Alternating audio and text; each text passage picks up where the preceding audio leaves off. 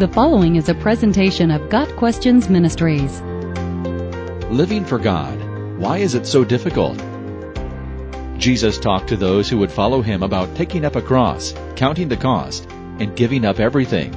Luke chapter 14. The way is hard that leads to life, he said. Matthew 7 verse 14. Scripture mentions many of God's people who have walked the hard road. Daniel, Elijah, Joseph, and John the Baptist are just a few. Romans chapter 7 shows that living for God is difficult for all of us. The Apostle Paul wrote of his own struggle. So I find this law at work. Although I want to do good, evil is right there with me. For in my inner being I delight in God's law, but I see another law at work in me, waging war against the law of my mind, and making me a prisoner of the law of sin at work within me. Verses 22 and 23. Before we knew Christ, we could do nothing but sin. We had no choice in the matter. Our motivation was to please ourselves.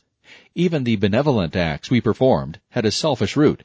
We did good things to feel better about ourselves, to assuage guilt, or to enhance our reputation with others. At salvation, the Holy Spirit moves into our spirits. He breaks the power that sin had held over our lives and frees us to obey God. We are now motivated by love rather than guilt. But we still face temptation from without and from within. The Bible calls our old sin nature the flesh, and warns that those who are in the flesh cannot please God. Romans 8 verse 8. Even Christians can be in the flesh. Although the Holy Spirit indwells the heart of every believer, it is up to each person how much control to allow him to have. We are commanded to walk in the Spirit, and you will not fulfill the lusts of the flesh. Galatians 5 verses 16 and 25. It is only by considering ourselves crucified with Christ that we can remain walking in the Spirit. Jesus did not come to reform our flesh, but to crucify it. But the flesh does not want to die. The deep desire to please ourselves and compromise with the world does not die an easy death. When we cling to our rights, our opinions, and our agenda, we remain the lords of our own lives. When we lay our will on the altar before God and let go, we die to ourselves. We can then be filled with the Holy Spirit, totally controlled by Him. It is only through the power of the Holy Spirit that we can live a life that honors God. Only the power of the Spirit can produce good works in us free from legalism and pride. The desire to be acceptable to the world is the greatest source of compromise for Christians. We don't want to suffer ridicule or face persecution of any kind. It is more pleasant to gauge ourselves by those around us than by the Word of God. But James 4 verse 4 says, "Anyone who chooses to be a friend of the world becomes an enemy of God." When we adopt the false idea that salvation will make our lives easier, we are in for a shock.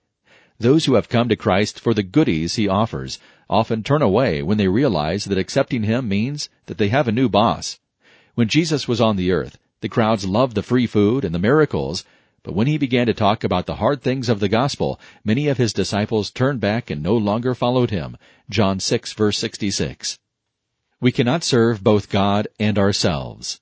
Living for God means we make a final decision about who is in charge. When our flesh begins to reassert its rights, we take it back to the cross and allow it to die. When sin tempts, the decision has already been made. We seek God's will over our own.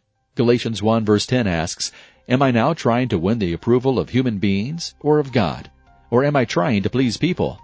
The answer is plain. If I were still trying to please people, I would not be a servant of Christ.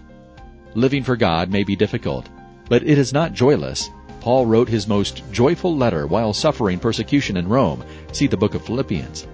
We will still face temptation and hardship, but when the glory of God is our focus, living for Him becomes a source of our joy rather than a drudgery.